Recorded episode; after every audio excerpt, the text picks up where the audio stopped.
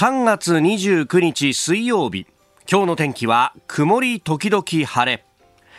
日本放送飯田浩二の OK 工事アップ。朝6時を過ぎました。おはようございます。日本放送アナウンサーの飯田浩二です。おはようございます。日本放送アナウンサーの新業一華です。日本放送飯田浩二の OK 工事アップ。この後8時まで生放送です。まあ昨日はねあの番組の冒頭オープニングで、えー、鉄道についての話っていうのをまあまあやや、えー熱く語ったと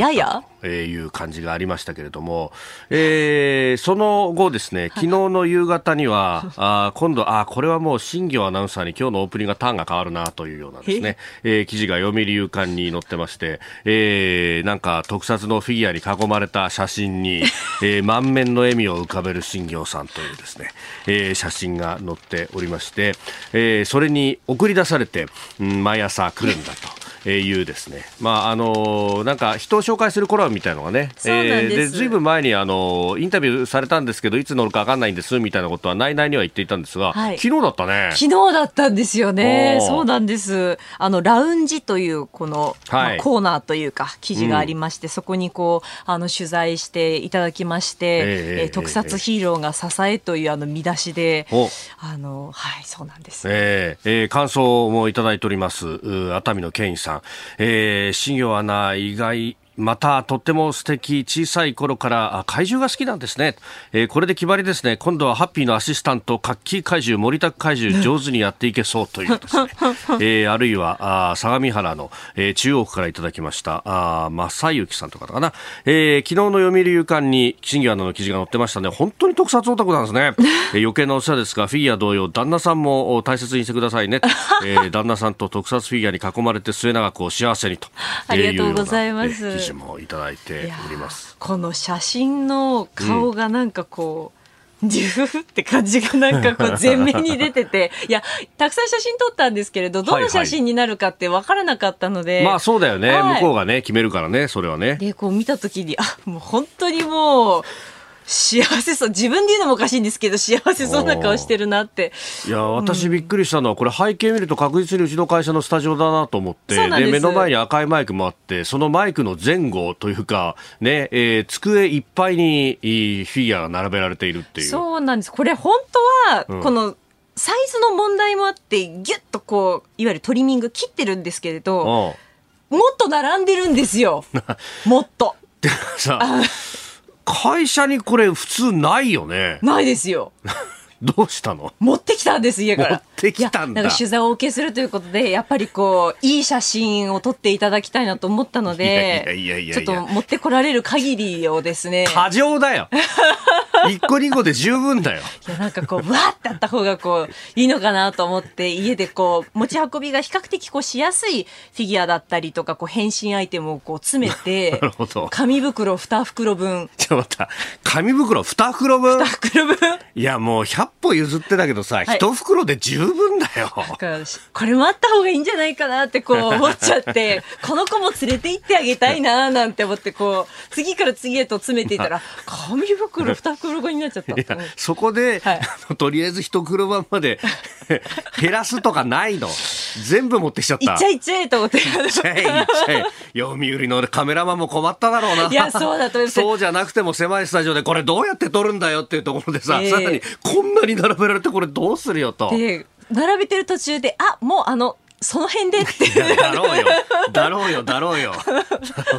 しかししかしまだあるんですっつってえじゃもう一袋あるんですか？まあそうだよな。そうなるよな、というね。でしかもですよこれあのその取材を受けしたのが終わって、はい、その紙袋2袋分プラスいろんな荷物がその日あって ちょっとこれ疲れてきちゃったと思ってどうしても座りたくて座ろうと思って紙袋1袋分だけ上に上げたんですよ電車の。あ電車の網棚のところにね。網棚のところに1袋分だけ上げてで座ってたんですそうしたら落ちてきて紙袋が。いやいやいやいやいや。はあと思って。うわどうしようと思ったらフィギュアが、まあ空いてたんですけどね車内。ちょっとこうばばらまかれたっていうか、なんていうか、あの、まあ一面、床一面にフィギュアになってしまったと、迷惑だな。そうなんですよ、本当それはあの定時運行に影響するんで、ちょっとおやめいただければ。申し訳ないんですけど、本当すいません。いや、あとさ、そう、しまったなと思ったのが、せっかく新聞に載るんだったらっていうのは、イベントの話をねじ込めればよかったなと思ってですね。そうですね。えー、6月25日日曜日、飯田浩二の OK 工事アップ、激論有楽町サミット in 東京国際フォーラム。これですね、えー、世界、えー、じゃない、日本最大級の討論イベントがついに開催と。あの、イベントのね、え、人間が調べたらですね、5000人規模でおっさんが討論するみたいなイベントって、えー、日本には存在しないんだと。聞いたことがないと。えー、世界を覆う金融不安から激変する国際秩序、日本経済の行方、えー、政治経済から外交安全保障まで豪華論客たちが大激論でございますんで、えー、こちらですね、日本放送のイベントホームページご覧いただければ、す、えー、で、にチケットは発売中でございます。で、あの、番組のホームページであるとか、あるいはツイッターのトップページの貼り付けにもね、えー、出ておりますんで、ぜひ、イベントホームページご覧いただければと、えー、そして皆様お誘い合わせの上ですね、何しろ5000席ありますんで、なかなか埋まるのは時間がかかると、えー、ぜひですね、お一人ではなく、ご家族、一族、老頭、お友達、お誘い合わせの上、えー、お越しいただければと思います。えー、読売有刊もね、えー、ぜひご覧いただければと思いますので、よろしくお願いいたします。あなたの声を届けますリスナーズオピニオン。この傾向ジアップはリスナーのあなた、コメンテーター、私、田新業アナウンサー、番組スタッフみんなで作り上げるニュース番組です。え、ぜひメールやツイッターで、ご参加いただければと思います。え、今朝のコメンテーターは安全保障アナリストで慶應義塾大学 SFC 研究所上席書院の日谷直明さん。この後6時半過ぎからご登場です。え、まずはあご専門のドローン 3D プリンター研究について伺ってまいります。えー、そして、えー、取り上げるニュースですけれども、えー、ロシアが日本海で対艦巡航ミサイルの発射演習を実施したと発表した動画も出したと、えー、一方でアメリカの原子力空母ニミッツが韓国プサンに入港いたしました。近く日米韓で共同訓練も行うということを会見で発表されています、えー、さらには令和5年度予算昨日成立いたしました、えー、林外務大臣は今週末中国を訪問し外相と会談する方向で検討というニュースも出てきております、えー、ニュースキーワード電波法これはドローンに関連してというところです、えー、さらにはあ部谷さんにですねスクープアップのゾーン7時40分過ぎですけれども、えー、最新軍事ドローン事情についても伺ってまいりますメールツイッターこちらですメールアドレスは、コージーアットマーク 1242.com。アルファベットすべて小文字で COZY でコージーです。コージーアットマーク 1242.com。ファックスは0570-021242。ツイッターはハッシュタグコージー1242。ハッシュタグコージー1242です。今週はケンコーマヨネーズのサラダのプロが作ったサラダシリーズから、マカロニサラダ、金ごまごぼうサラダ、お酒によく合うポテトサラダを2個ずつ6個セットで毎日5人の方にプレゼントしています。コージーアップの番組ホームページにプレゼントの応募フォームがあります。こちらに住所やお名前、電話番号を登録してご応募ください。ここが気になるのコーナーです。えー、スタジオ長官隠しが入ってまいりました。えー、今日の、まあ、紙面は、あちょっとね、えー、傾向があって、教科書で行くか、あるいは、あ EV、まあ、自動車の話でいくかという感じであります。まあ、自動車の話ですけれども、産経新聞はアメリカの EV 税優遇、日本も対象というね、えー、いうニュースであります。あの、EV 向けバッテリーに使う重要鉱物のサプライチェーン強化に関する協定を締結したということでありまして、で、まああの電池材料調達でアメリカと協力をしていくんだということ、それから、あのこれね、えー、車両を北米で組み立てると北米製の EV に対するアメリカの税制優遇策の一部が適用される見込みだということになるというところです。えー、それからあ日経ですけれども EU がエンジン車容認合意という、まあ、自動車の別の部分ですけれどもこれ、あのもともとは EU、ヨーロッパ連合は、まあ、あ2035年にもうエン自動車、エンジンの自動車、ガソリン車認めないんだと、えー、全部 EV にするんだよ、みたいなことを方針として言っていたんですけれども、えー、まあ、一部ですね、エンジン車も容認するんだと。で、一部って何かというと、うん、水素とですね、えー、それから二酸化炭素を合成して作る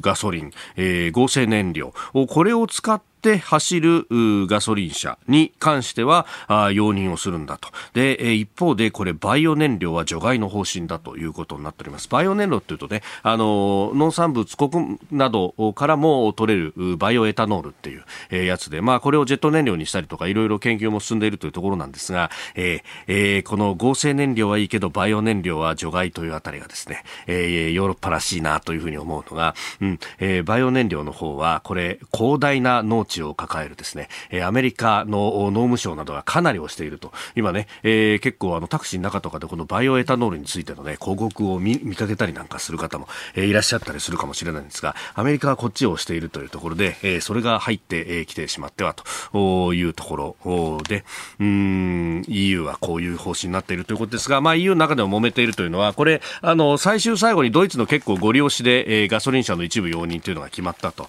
で、まあ、他のもっとエコを推進しようという国とかからするとあるいは北欧の、ね、え、国々はもう EV に相当シフトをしてガソリン車作んないっていう長期的な方針を決めている、えー、国もあったりなんかすると。でそうするとドイツだけ抜けてずるいぞというようなことになっているようであります、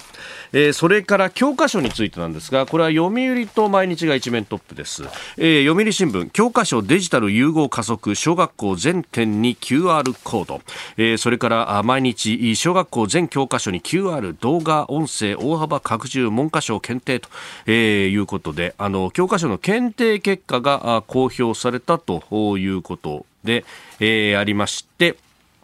まあ、あこういうのが出てきたよと。まあ、あの、進んどるね、みたいな感じでですね、書かれるところが多いんですが、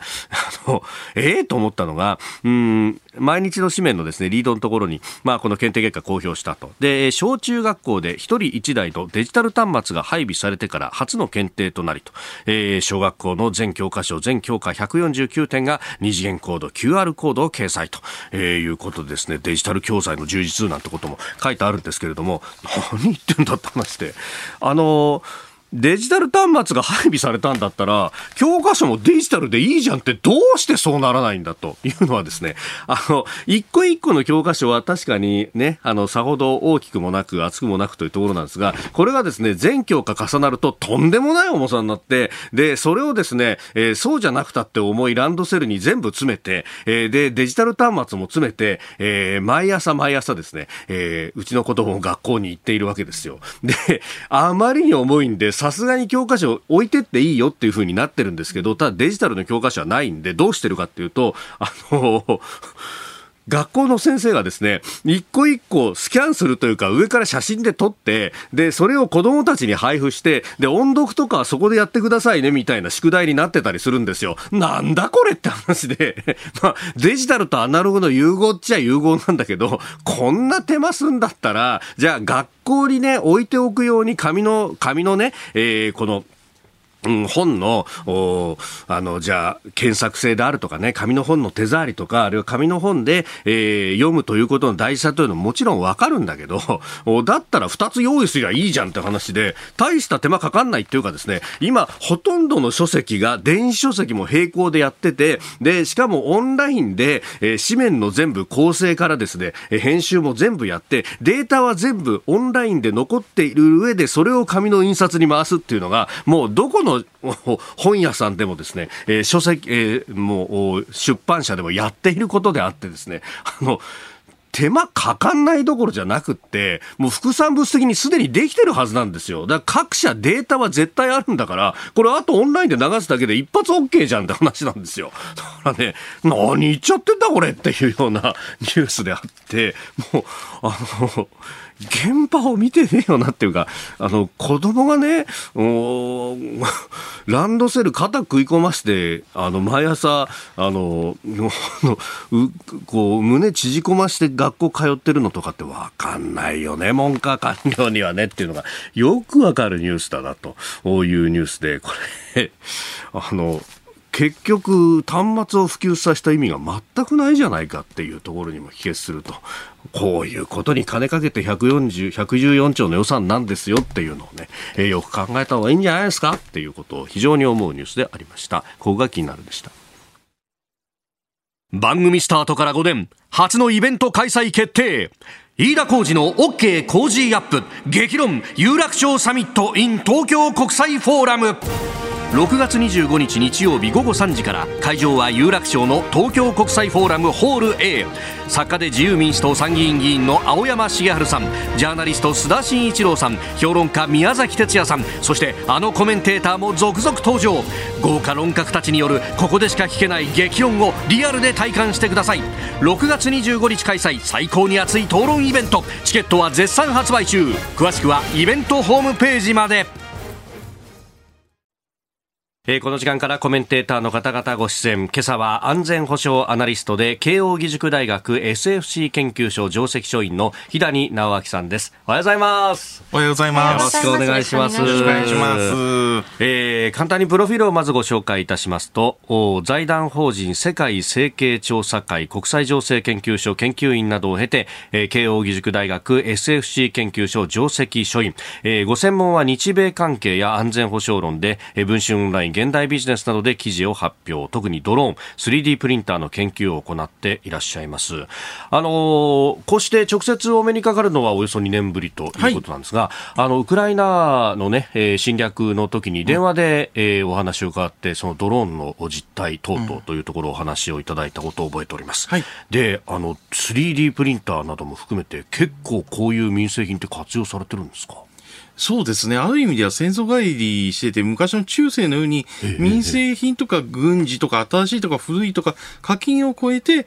組み合わされていろいろ AI とか、まあ、皆さんが使えてるスマートフォンとかも使われているという感じですね、戦争の道具として。ああ、先祖返りなんですね。先祖返りですね。あるものでやっちゃうってことですか？ね、だって戦国時代に鉄砲鍛冶は軍用火縄銃とかないじゃないですか。ええ確かに。ね、鉄砲鍛冶はね、うん、別に鉄砲も作るし、はい、鍋やかん、スキックはもう作ってたわけじゃね、デュアルユースって今言ってるけど。ええええええいや、これ、軍事技術ってのは出てきたのが最近の話なんですよね、それに特化するものがと。そうなんですよ。19世紀になって、はい、で、今はまたそれが元に戻ろうとしてるっていう。はあ、あの当時、やっぱりこう大量大規模大量生産で、専門的なものがわーっとできるようになったから、そうなったってことそうなんですよ。で、それがまた昔のように、あの、家内、ある意味家内接種少量生産、多種多様なもの、だって、ウクライナの戦場を見てもみんな違う装備持ってるじゃないですか。確かにそうですね。ねで、しかも外国から入ってきた人も含めてかなり混成部隊的になってますもんね。ね、まるで中世ですよね、本当に。お傭兵の世界ということですか？傭兵の世界ですよね。新しい中世って言葉がありますけれども。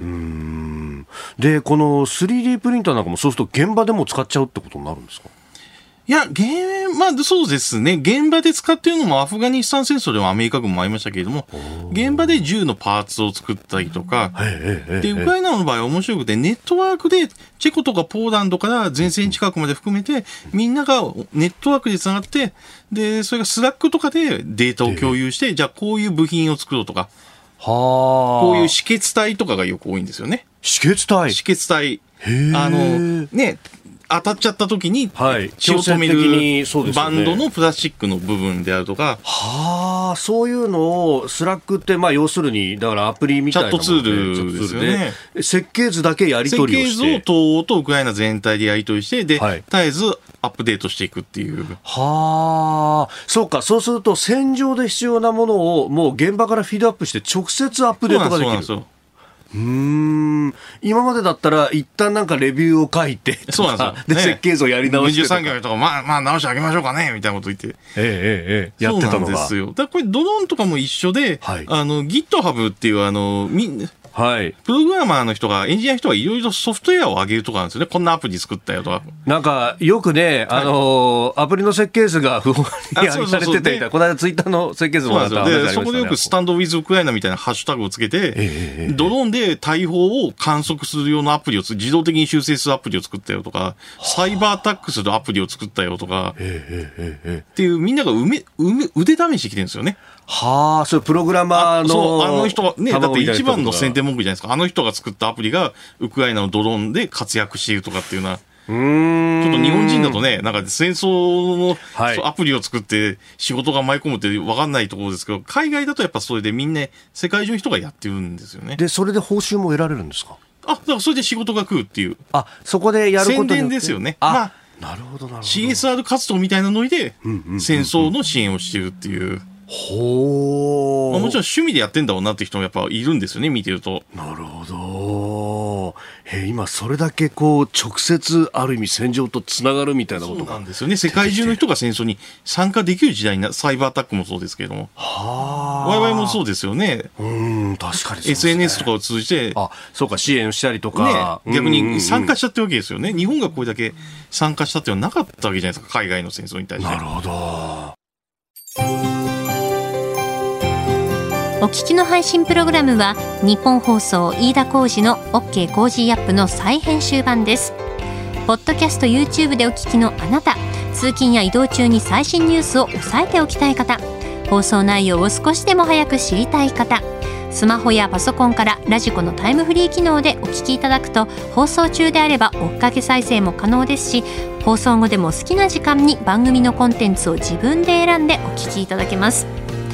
毎朝6時の生放送では登場するコメンテーターの最近の活動はもちろんたっぷりとニュース解説をお送りしています。レギュラーコメンテーターに加えて専門家と随時つないで掘り下げてお送りしています。日本放送のエリア内でお聞きの皆さんラジコラジコのタイムフリーでチェックしてください。ツイッターでは最新情報を発信中。ぜひフォローして番組にご参加ください。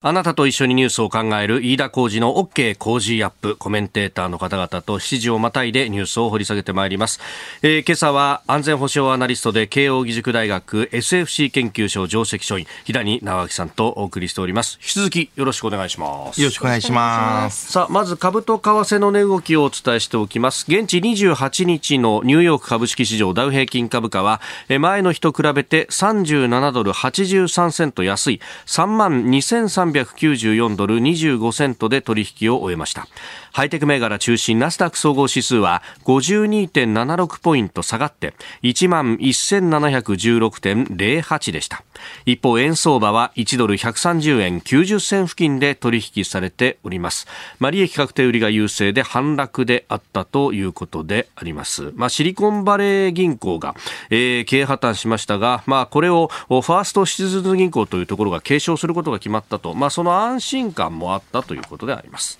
えでは取り上げるニュースはこちらです。ロシア日本海で対艦巡航ミサイルの発射演習実施と発表。ロシア国防省は日本海に面した極東ウラジオストク沖で太平洋艦隊の2隻の艦艇が対艦巡航ミサイルモスキートの発射演習を行ったと28日発表し映像も公開しました。2発の巡航ミサイルを発射しおよそ100キロ離れた敵艦を想定した目標に命中させたとしております。通常の訓練の一環だというふうにロシアはあ発表しているようですけれども、これ、ウクライナで、えー、侵略をやっていて、これが泥沼化しているとも言われてますけれども、はい、こんな暇あるんですかね？まあ、あれですよね。まあ、あ一類に牽制球って感じですよね。一類に牽制。ね、ロシアからするとやっぱり日本っていうのが後ろにいるっていうのは、はい、日本からするとそんなことないと思うんですけど、ロシアからすると、やっぱり非常に嫌というか、自分たちをね、昔攻めてきた記憶があるんで。はい。やっぱり、こう、ヨーロッパ正面でやってる最中には、こう、俺たちだったらここ攻めるよなっていうふうにロシアはそうなんですよ。だからちゃんと一塁見てるぞっていうふうに、まあね、岸田総理が言い換えましたし。ああ、ウクライナに。ウクライナに、だからそれに対する、まあ、牽制球というか。うん。このロシアのこう戦況であるとか、あるいはそのドローン等々の兵器の使い方っていうのは、平野さん、どうご覧になってますか？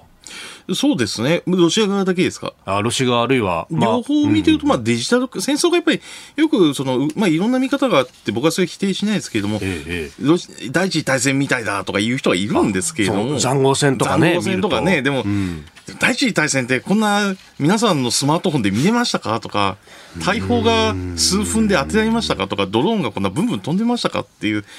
つまりその見えない部分を見てみると、すごいデジタル化してるんですよね。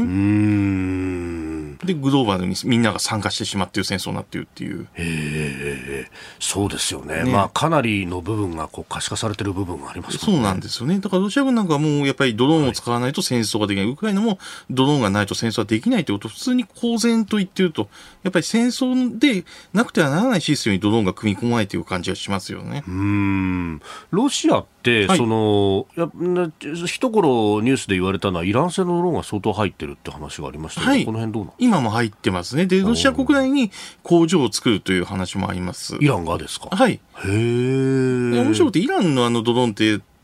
中央アジアの、あの、ちょっと何スタンかちょっと忘れてしまったんですけど、国にはい秘密工場があるとかですね。あ、そうなんですか？だから面白くて、去年飛んできたイラン製のドローンをこう、ウクライナの人がこう解体してですね、残骸を。はい。こっから部品が来てるやめろって言ったりするんですけれども、ん一昨年の、去年出たやつは一昨年のアメリカ製の部品がほとんど入ってたんですよ。あ、一昨年のアメリカ製の部品アメリカ製の。の部品、日本製の部品も入ってたんですよ。へえ。え、イランって、はいアメリカから制裁受けて受けてますよね。でも民生品なんで、ね、とか、第三国で工場を作って、はいで普通に半導体とか日本の某会社のバッテリーを買いますとかしても、わかんないわけですよね。ほとんど民生品でできてるっていう。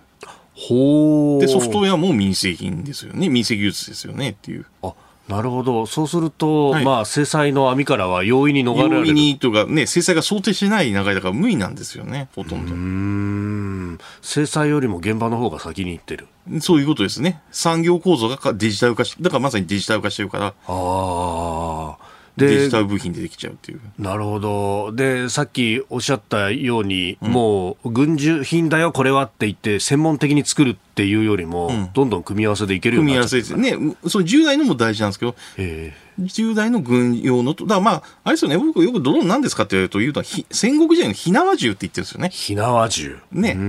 戦国武将が全部部隊が火縄銃にしたらそれ負けますよね。でも火縄銃ないと勝てないですよね。で、うまく組み合わせてやっているという印象ですね。はあ。で、使う技術っていうのは民生の、それこそスマホの技術とかそうです、そうです。全部できちゃう。そう、全部できちゃうっていうところですよね。うーん。これ中国の関わりっていうのは、そのアメリカロシアに対しては政府が最近指摘してましたね。中国のある会社が、はいあの、イランの自爆ドローンとそっくりのやつを作って、ロシアに供与しようとしているっていうインテリジェンスを出して、まあこれもまあ牽制球なんですけど、やるなよっていう。ああ。でも、そこの会社のホームページを見ると、はいイラン製の自爆ドローンみたいなの作ってないんですよ。普通のクワッドコプターみたいな。クワッドコプター4つプロペラのついた。あるみたいなああ、よく見るドローンよく見るみたいな、ああいう固定翼の特攻するやつとか作ってないんですよ。ホームページ見る限りだと。だはあから、おそらくアメリカが出したって、イランに似てるって出したってことは、はいイランの、えー設計図をもらって、で、ロシアの実践データをもらって、中国の生産力でやるっていう新しい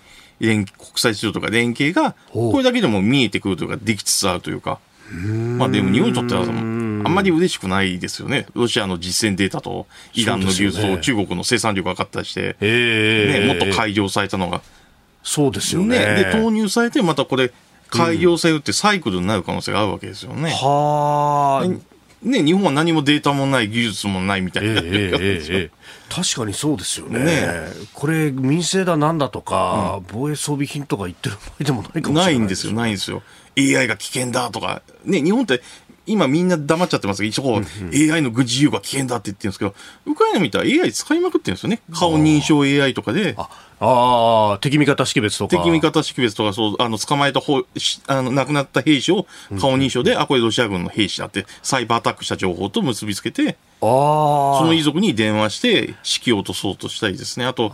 今日、ここの1階で、あの、体温計測るやりました、はいええあの技術を応用して、あれで物体検出っていうんですけれども、じゃあ今戦場に戦車が何台といるとか、はい。をやってるんですよ。今こっちの方向がこう来てるとか。うーん。あの皆さんこう顔に四角出ますよね。確かに出ますね。あれねで学習、機械学習ささせてタンクが何台とか。あ、そういうの形でこれはタンクだとかそういうのがそうなんですよ。ドローンで撮った映像。そうなんですよ。AI に勉強させて。なるほど。あの、画像認識の話っていうと、はいこれはね、えーいろんなところで話聞くところで、はいまあ、防犯カメラだとかそ,、そうねいうことであろうと思うんですけど、これで、その敵味方識別とか、はいここに何があるっていうのも、まあ画像があれば AI が勝手にやってくれるってそうなんです、ことですかそうなんですよ。ね、AI の方が得意なんですよね。パッと見て今ここに何台いるとか何人いるとか大体。うーん。で、人間の目ではわからないところも見つけてくれるっていう。うーん。でまあまあ合ってる合ってないの制度っていうのは、これはこう経験を積み重ねれば積み重ねるほど精度上がっていくそうですね。学習させればっていうところですよね。試行錯誤して。おー。こういうのって敵もねあの伝統的にはなんかあの木の枝とかいろんなものを使ってカモフラージュしたりするじゃないですか、そういうのもかいくぐっちゃうんですか？そういうのも、まあ、ガソリンしかと難しいかもしれないですが、あとそれに他のを組み合わせればですよね。やっぱりウクライナとかのは、あの、20万円のドローンとかについてサーマル、赤外線とかでやっぱ分かっちゃうんですよね。はい木の棒とかつけててもやっぱりなるほど。熱源探知とか。熱源探知で。うーん。そっか、それを組み合わせたデータを今度は、あ民生のタブレットとかに送っちゃそううんですか？そうですそういうのをやればできるでしょうね。うーん。そうすると実際に使ってる兵器は古いものでも周りのそういう端末とかで補正ができるとかってことそうです、そうです。だから面白いのがええ、あれですよね、第二次大戦時代の対戦車砲っていうはい。のがあって、で、それとドローンを組み合わせて、精密射撃したりするんですよね、長距離で。ほう。T、T なん T64 とか、その60年代とか70年代のはい。戦車とドローンを組み合わせて、戦車で間接照準にしてるんですよ。戦車で丘の向こうをドローンで上から見て狙い撃ちするみたいな。あなるほど、まあ、座標さえ分かれば、ある程度のところまでの精度で、せ六 その冷戦時代の戦車であっても、そうなんですよ。命中ができるそうなんですよ。で、うね、だもともとこう、敵が来る前に練習して、あ、ここに大体落ちになってセットしとくとか、撃って、で、最近の結構軍用ドーム民生、さっき言った、あの、アプリとかでも、はい砲撃を縫製していくのなんですよ。何度ずれてるよっていう。なるほど、補正のためにドローンを使って。両方ですね、そう。敵を発見し撃つのもあるし、撃った後に、あ、ずれた修正っていうのをやってっていう。なるほど。昔だったらそれをこう近くにいた石膏とかがこう目で見てやってた。そうなんですよ。だから自衛人とやっぱ、うん、人間でやってるとかやっぱ言うんですよ。うん、みたいな感じですけど。なるほど、なるほど。上から、上からね、安全に人はいに行けちゃうっていう、そうなんですよ。うーんで一方で、はいあのね、最近、そのキーウ近郊とかでも自爆ドローンの話とか出てくるじゃないですか、うんああいうのってのも民生品でできるものなんですか？民生品でお互いやってますね。だからそのイラン製の自体が部品民生ですし、ええウクライナ側は結構、あの、アリペイでしたっけね、あの、日本でいうアマゾンみたいなところで買える、はい。60万円の銅に爆弾をつけて、ええでいろいろちょっと改造して、ん。国海艦隊司令部に突撃させるとかですね。ほー。それってコントロールも最後までやるんですやよね。るっていう、まあいろいろ仮説はあるんです。まあ友人がちょっと詳しいんでやってるんですけど、いろいろコントロールして正確に当ててるって。あとは、面白いのが、あの、冷戦時代の70年代のはい。ラジコン、ドローンじゃなくてラジコン、ラジコン。のやつに、はい。GPS と最新のドローンの管理システムを入れて、はい。で爆弾を積んで、で、それでロシアの戦略爆撃機を破壊したりっていうのが、ほー。だからデジタル化することで古いものが最新兵器になってしまうっていう。なるほど。それって複数をこう強調させて飛ばすみたいなことも可能なんですか？そうですね。そこまでやってるのかなそこはちょっとわからないですね。ただ、軍用ではもう、普通に連携してやるっていうのは出てきてますね。トルコが作っててアフリカで投入したっていうカルグっていうやつは、はい。あの、お互いに通信して自爆していくっていう。お互いに通信して自爆していく。AI、AI でこう、はあ結構だから過重に AI が戦争に導入されてきてるなっていうのは、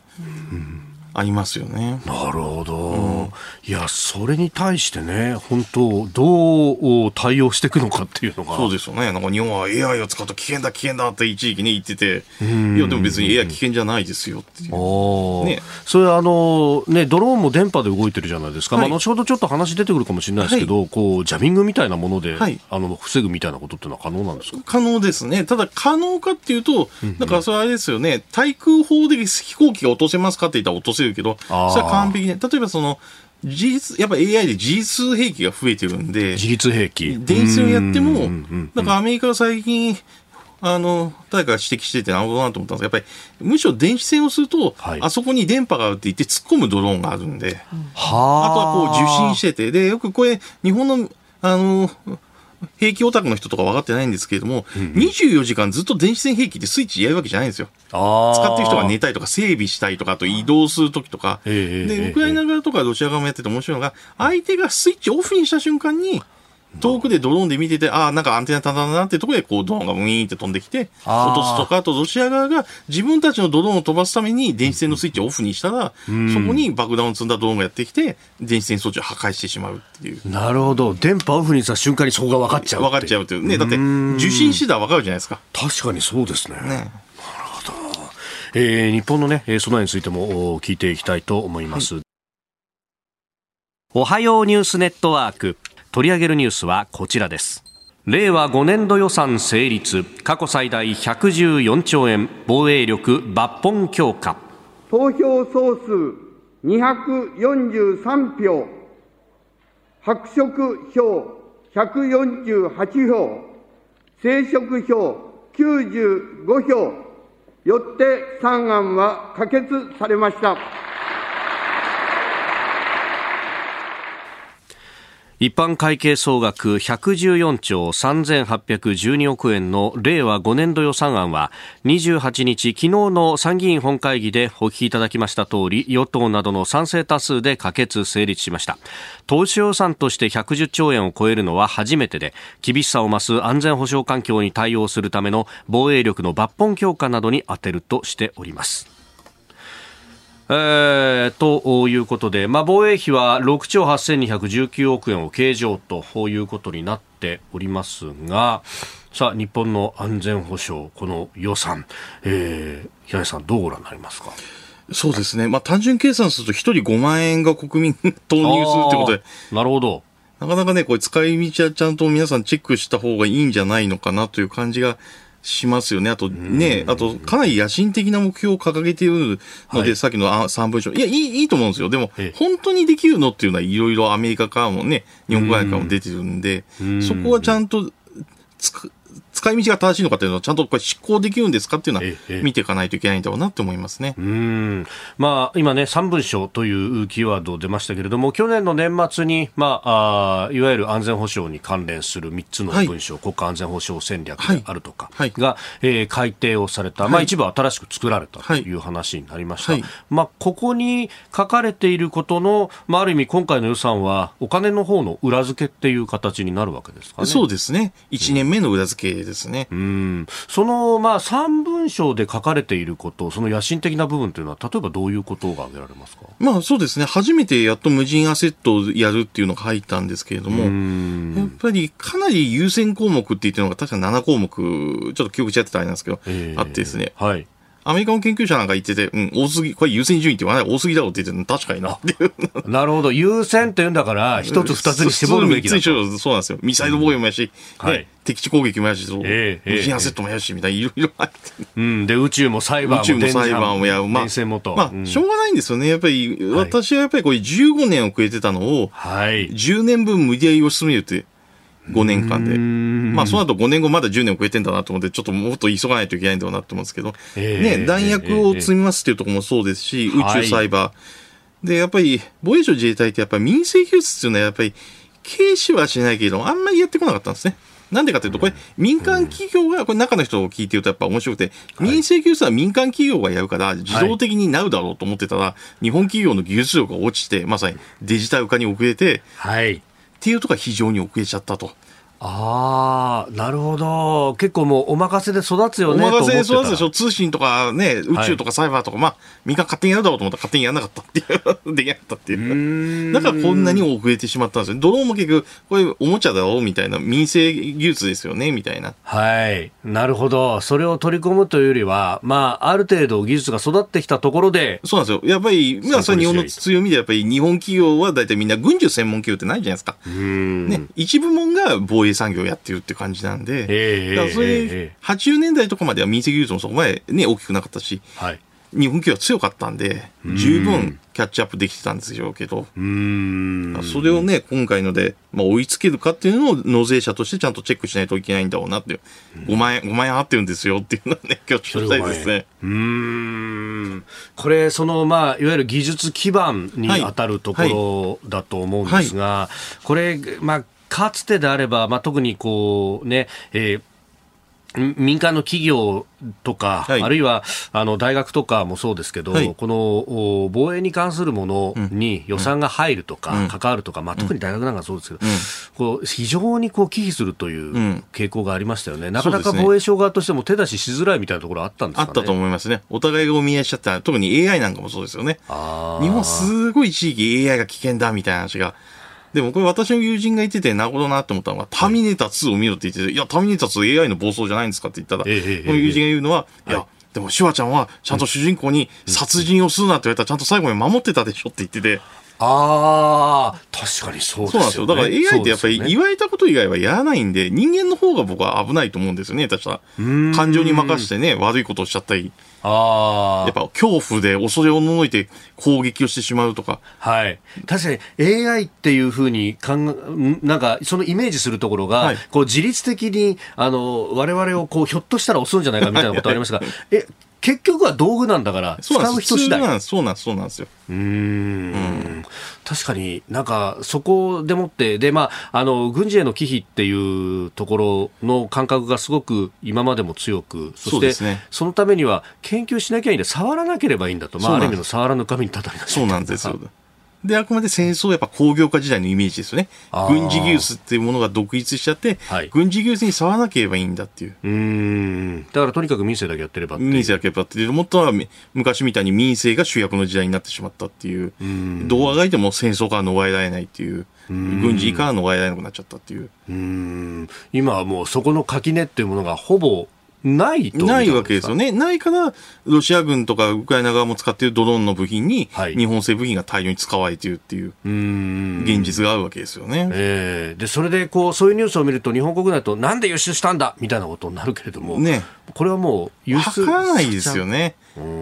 わからないですね。やっぱり取材してても、いや、知らなかったっていうところがほとんどですし。ああ。農業用ドローンのエンジンだと思って輸出したって会社もあって、はい、これかわいそうだなって本当にっていう。これをまあその経済安全保障の文脈で、はい、まあ規制をしようとい。うふうな、はい、ところに、まあ向かっていく部分が今、まあ流れとしてはあると思うんですけども、ね、結局それも規制しきれない可能性が無理だと思います。経済安全保障大事だし、やった方がいいと思うんですけども、えー、ただ規制を詰めればいいというのは違っていると思うんですよね、やっぱり単純に。だって日本製のカメラがロシアのドローンに使われているわけですけれども、それが北欧のある国で、はい、あの高速道路監視用のあのスピード、スピード違反を見つけるカメラとして使われてたんですよ、日本製カメラ。あ、スピード違反の。で、それがある日大量に100個ぐらい盗まれて、はい、だからどうもロシアがドローンに積むために日本が輸出してくれないから盗んでったっていう。へそんなん規制できますかって話ですよね。こちらとしてはね、スピード違反で、なんか盗まれちゃって、であとはそのドローン自爆ドローン用のバッテリーが日本製だったんですけれども、はい、それは僕がインタビューに答えた新聞社の人が喋ったら面白くて、えっ、とですね。ああそうだ思い出した、はい、あのパソコン用バッテリーだったんですよ。もともとは。もともとはだから工場から流出したから中古のパソコンを解体して組み込んだかでじゃあそんなもん規制できないですよね。日本のドローンメーカーでもあるんですよ。あの、工事用の、はい、あの、電動ドリルのバッテリーを外して、ええ、ドローンのバッテリーに使ってる、あの、補助用ですね。ほー。まあ、そう、意外でも既製品分解して使うってこともできるんで、下手したら安いんで、その方が専用の注文するより。なるほど。だからもう規制はほとんどできない面がありますよっていう前提でやっていった方がいいですね。なるほど。そうすると、むしろ、まあ、これだけね、えー、防衛費も予算をつけたっていうことで、まあ、向こうがやってくることに対して備えるっていうそうですね、備えるし、備えるだけじゃなくて、こっちが主導するって、さ、攻めるって意味じゃなくて、え例えば、ね、平時が無人アセットを向こうの領空侵犯しろって言ってるわけじゃないですよ。向こうの方に飛ばすと向こうが反応するんで、ん今そういう嫌がらせをやってきてるわけですよね、向こうは。向こうは確かにね、あの、無人機があって、尖閣周辺に行って、ね、ね、定期的にニュースになったりしますけど、うん、こっちもやればいいと思うんですよね。あくまでさっきのロシアじゃないですか、演習ですっていう。うん。で、まあ、尖閣は特に我々の領土なんだから、そうなんですよ。そこをしっかりと見守るんだ。見守るんだと。うんそうなんですよ。南シナ海にも飛ばしてみましょうとかですね。いろんなところで嫌がらせじゃないんですけど、あ、あくまで。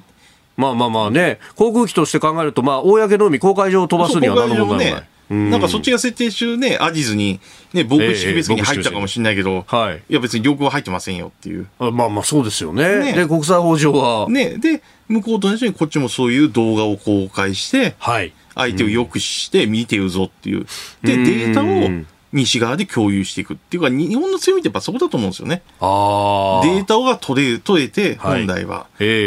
えええ確かに、こう、そこの部分の連携だとか、あるいはこう、紹介技術みたいなものっていうのは素晴らしいんだと。素晴らしいんだと。いう話を聞きますよね。ね。で、無人でやればね、負担がなく、本当に今沖縄の、あの、空自が本当に疲弊してるんで。スクランブル、スクランブルで。スクランブルでね。はい整備、整備の人もね、パイロットの人も。訓練の時間が取れないっていうようなね、話も聞きますね。そうなんですよ。で、機体はどんどん消耗していくっていう。う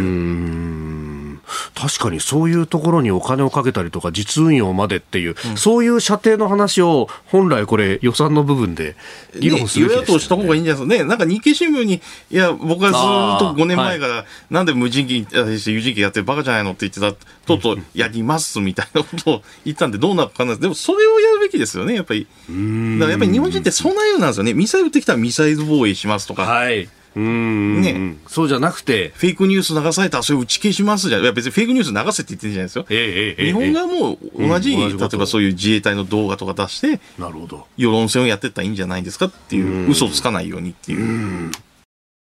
続いて教えてニュースキーワードです。電波法。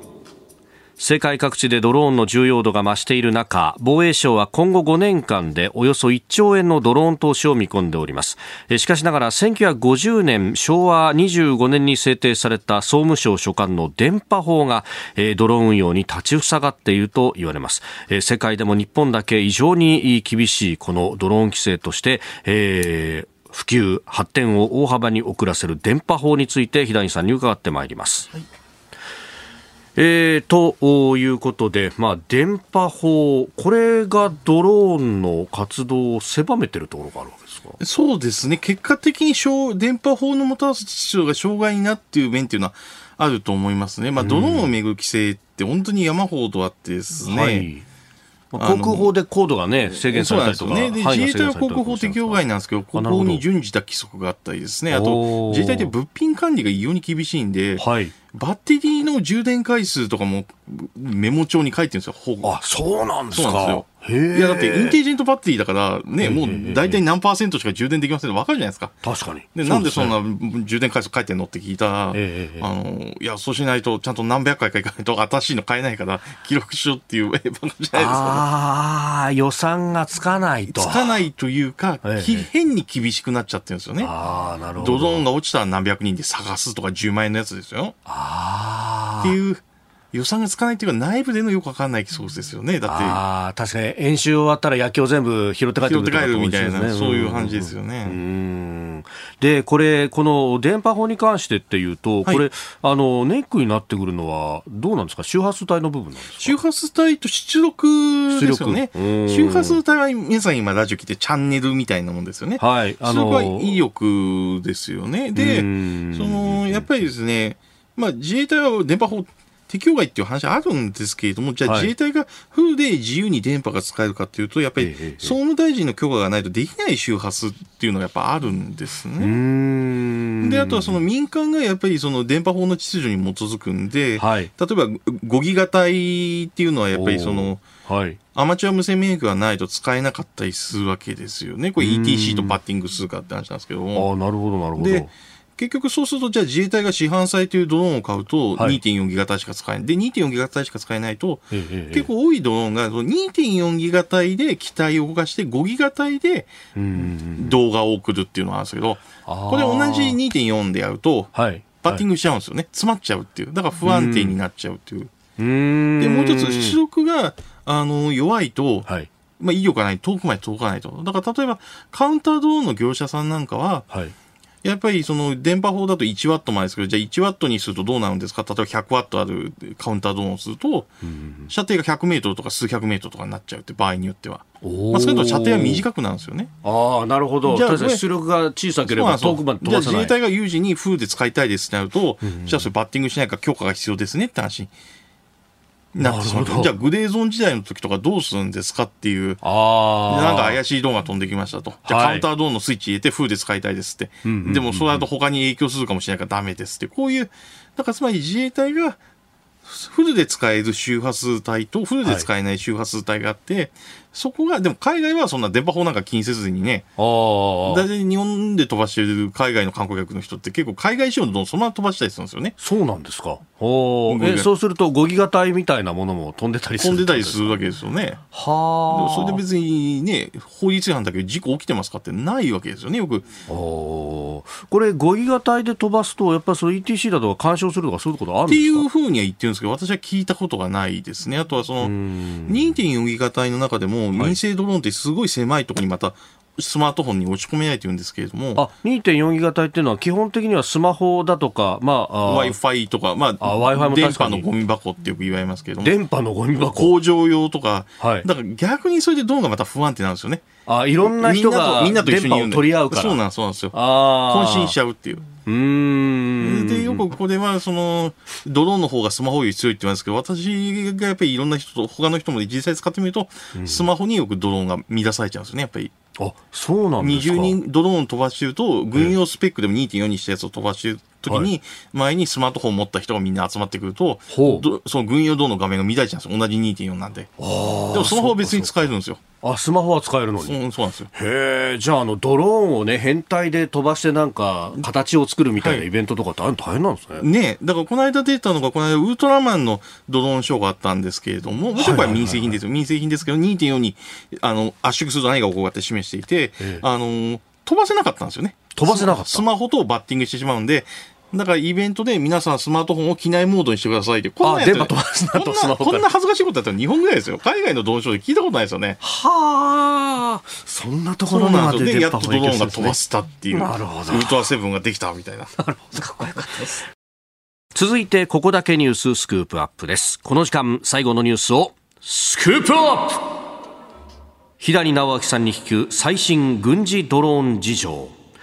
ロシアとウクライナの戦争で注目を浴びている軍事用ドローンですがストックホルム国際平和研究所によりますと中国は過去10年間で282機の軍用ドローンを17カ国に納入し世界トップの販売国になっていると指摘されております一方、アメリカはドローン部隊創設の話題が出てくるなど、まあ、今後の展開どうなるのか、ドローンを専門的に研究する日谷さんに、現代のハイブリッド戦最新ドローン事情を伺ってまいります。えー、まあ、格論ということで先ほどは電波のね、はい、えー、話が、うん、まあ、ありました。うん、まあ、あれも結局法律に、まあ、官僚の皆さんは従う部分はあるんでしょうか？そうなんですよね。だから官僚の人を責めちゃいけなくて、総務省も仕方なくて、というのは、やっぱり政治が新しい、うんやっぱり中国とかそういう周波数帯をよみんな用意してきたわけですよね。そのために。ね。新しい産業というか、デジタル産業のためにって、だそこをやってこなかったツケが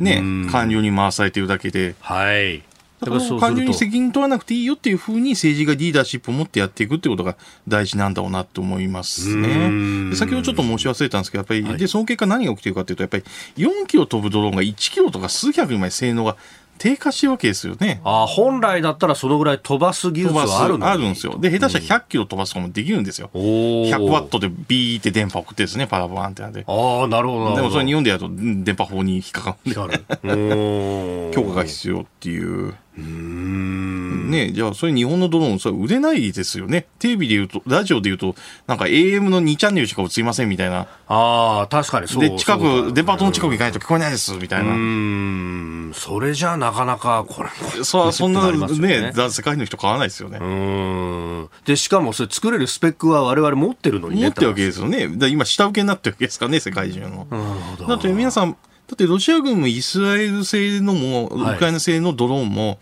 パナソニックのタブブックでコントロールしてるんですよね、やっぱり見てると。パナソニックのタブレットを使ってるんですよね、やっぱり。そうなんですね。うん。もともとあるものを組み合わせることでそうなんそうなんですよ。は一番多分信頼性が高いからっていうことで、日本製品をいっぱい使ってるんですけど、なるほど。まあでも日本は下請けなんて儲からないっていう。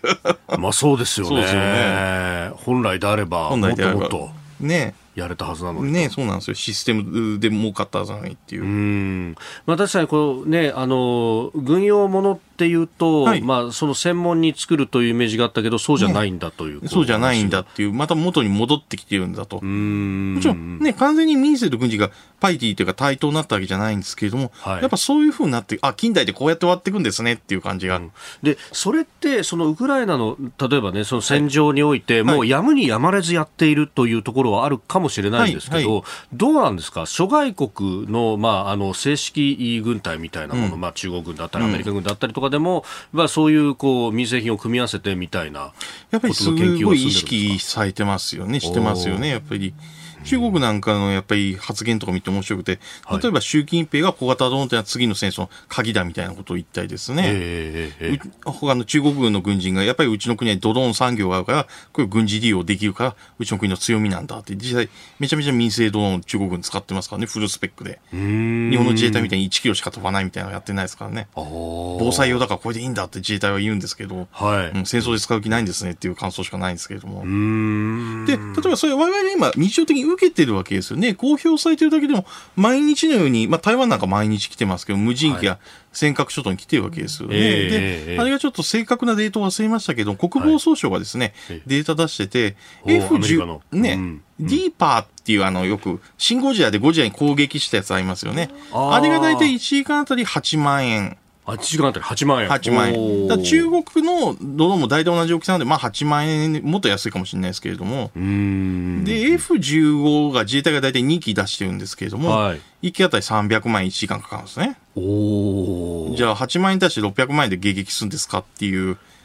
これはもうすべてですよね。ある意味、向こうはそう安く人間の非兵術で、はい、こっちはね、整備兵も、パイロットの人も整備官もね、整備兵隊さんもね、みんな使えて。高い国燃料使って。ね。で、機体はどんどん摩耗していくっていう。だからまあ他の国も、だいぶ皆さんやっぱりドローン前前提ですよね。米軍なんかもドローン部隊を作ったりですね。ちょっと前まではあのグローバルホークっていうね、その監視用みたいなすごい高いやつだったのが、はい、中東の艦隊にドローンとみあの軍艦を組み合わせた部隊を、水上ドローンとか、そうだと思う。そういう、こう、もうすでに組み合わせで作戦行動に。作戦行動やっちゃって、実運用やっちゃってるっていう。はあ。えー、そうすると空母から例えば、その無人機が発艦していくみたいなイメージですか？そうですね。いや、そうですね。あとはその水上ドローンですよね。無人艦。ああ、なるほど、なるほど。とか、普通の軍艦の甲板から飛んでいくって、どんどんああ、別にそうですよね。ねそんな長い滑走路必要ないですよね。ないですからね。普通に飛ばしたりっていう。それを各国やってますね。今日なんかシンガポール海軍もそういうのやるって言ってました。水中。だから各国見てるとやっぱり軍艦がいて水中ドローンと航空ドローンと、まあ自爆ドローンとか、まあ無人兵器を前に出すっていう。で、航空機もそうで、有人機の前に無人機がいて、で、先ほどした無人機から無人機を出すっていう。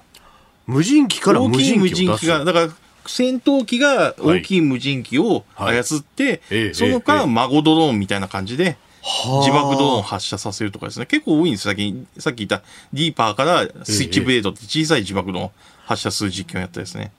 だから有人機がいて、大きい無人機がいて、小さい無人がいっぱいいるみたいな。っていうとこも、やっぱ、まあ、てか普通に人間を前に出す方がおかしいですよね。ああ、人間はどんどん後ろに後ろに下がってて、で、責任は取るっていう。うん責任取る人がいないとね、まずいですからね、なんかあった時に。うん。で、最終的なコントロールは後ろにいる人間がいる人がやるっていう感じですけども、やっぱり人間の関与でどんどん減ってますよね。例えば昔は、あの、人間が in the loop って言ってたんですよ。意思決定の中にいるっていう。で、最近これ on the loop でいいらしい。 on the loop on the loop でいいんだって議論が出て、つまり人間は上から眺めてみたい。ループの、ループの上からこう眺めてるみたいな。で、目的だけを与えて、あとは自律的にやらせると。自律的にやって、待てってするっていう。ああ、待てとか、ゴーとかストップを。やるっていう。でもまあ基本的に GO も自動にどんどんなっていくって感じですよね。いいんじゃないんで、オンなんで。ああ、そうか。全体の GO はするけど、末端の GO は自律的にやってる。そうですね、そうですね。ほう。じゃあそうなっていく中で、うん、じゃあそこに取り残されて前線に出るっていうのは、すごく人間のリスクが大きくなって大きいですね。だからアメリカなんかは無人兵器を使わない方が非人道的だって論文が出てて、だってロボットと人間で、ロボットが人間と近いことが少なくともできるんだったら、人間を出す方が、その危険な任務に人間を出す方が、非人道的だし、私が付け加えるのは、じゃあロボットに対して人間を、例えば、人民海軍で今、ロボットワンちゃんとかにて上に鉄砲を乗せて、そういう実験、なんか映像出ますね。ねやってますよね。はい、で、話題の、えー、話題ないんですけど、航空機、空飛ぶドローンにロボットワンちゃんを乗せて、はで、ロボット、から脅して、建物の屋上から突入させるみたいな、やって、じゃあ、例えばそれが与那国であるとか石垣とかに、ある日、なんか国籍もつけてないロボットワンちゃんがガシャガシャ上がってきて、ね、どっか持ち込んで離して、じゃあそれ人間に立ち向かわせるんですかっていう、ロボットワンちゃんに職質するんですかっていう。まあでもそれ、尖閣で今起きてるわけですよね。F15 でロボットに対して、これ、私すごい非人道的だと思うんですよね。なるほど。いやあの人の死なない戦場になるんだってなんか映画の世界みたいですけどもうすでにそれが現実のものになっているっていうか逆に面白くて、うん、向かいの戦場起きてるのはオペレーターをやってるんですよだからこそ奥の奥にいる奥に奥っていう。だから、フィルターがそう、走行車の中を動かしたいっていう、おとりを作ったいですね。はあ。あなたと一緒に作る朝のニュース番組、飯田浩二の OK コージーアップ。ニッポン放送の放送エリア外でお聞きのあなた、そして海外でお聞きのあなた、今朝もポッドキャスト YouTube でご愛聴いただきましてありがとうございました。飯田浩二の OK コージーアップ東京有楽町日本放送で月曜日から金曜日朝6時から8時まで生放送でお送りしています。番組ホームページでは登場いただくコメンテーターのラインナップや放送内容の原稿化された記事など情報盛りだくさんです。また公式ツイッターでは平日は毎日最新情報を配信中。ぜひチェックしてみてください。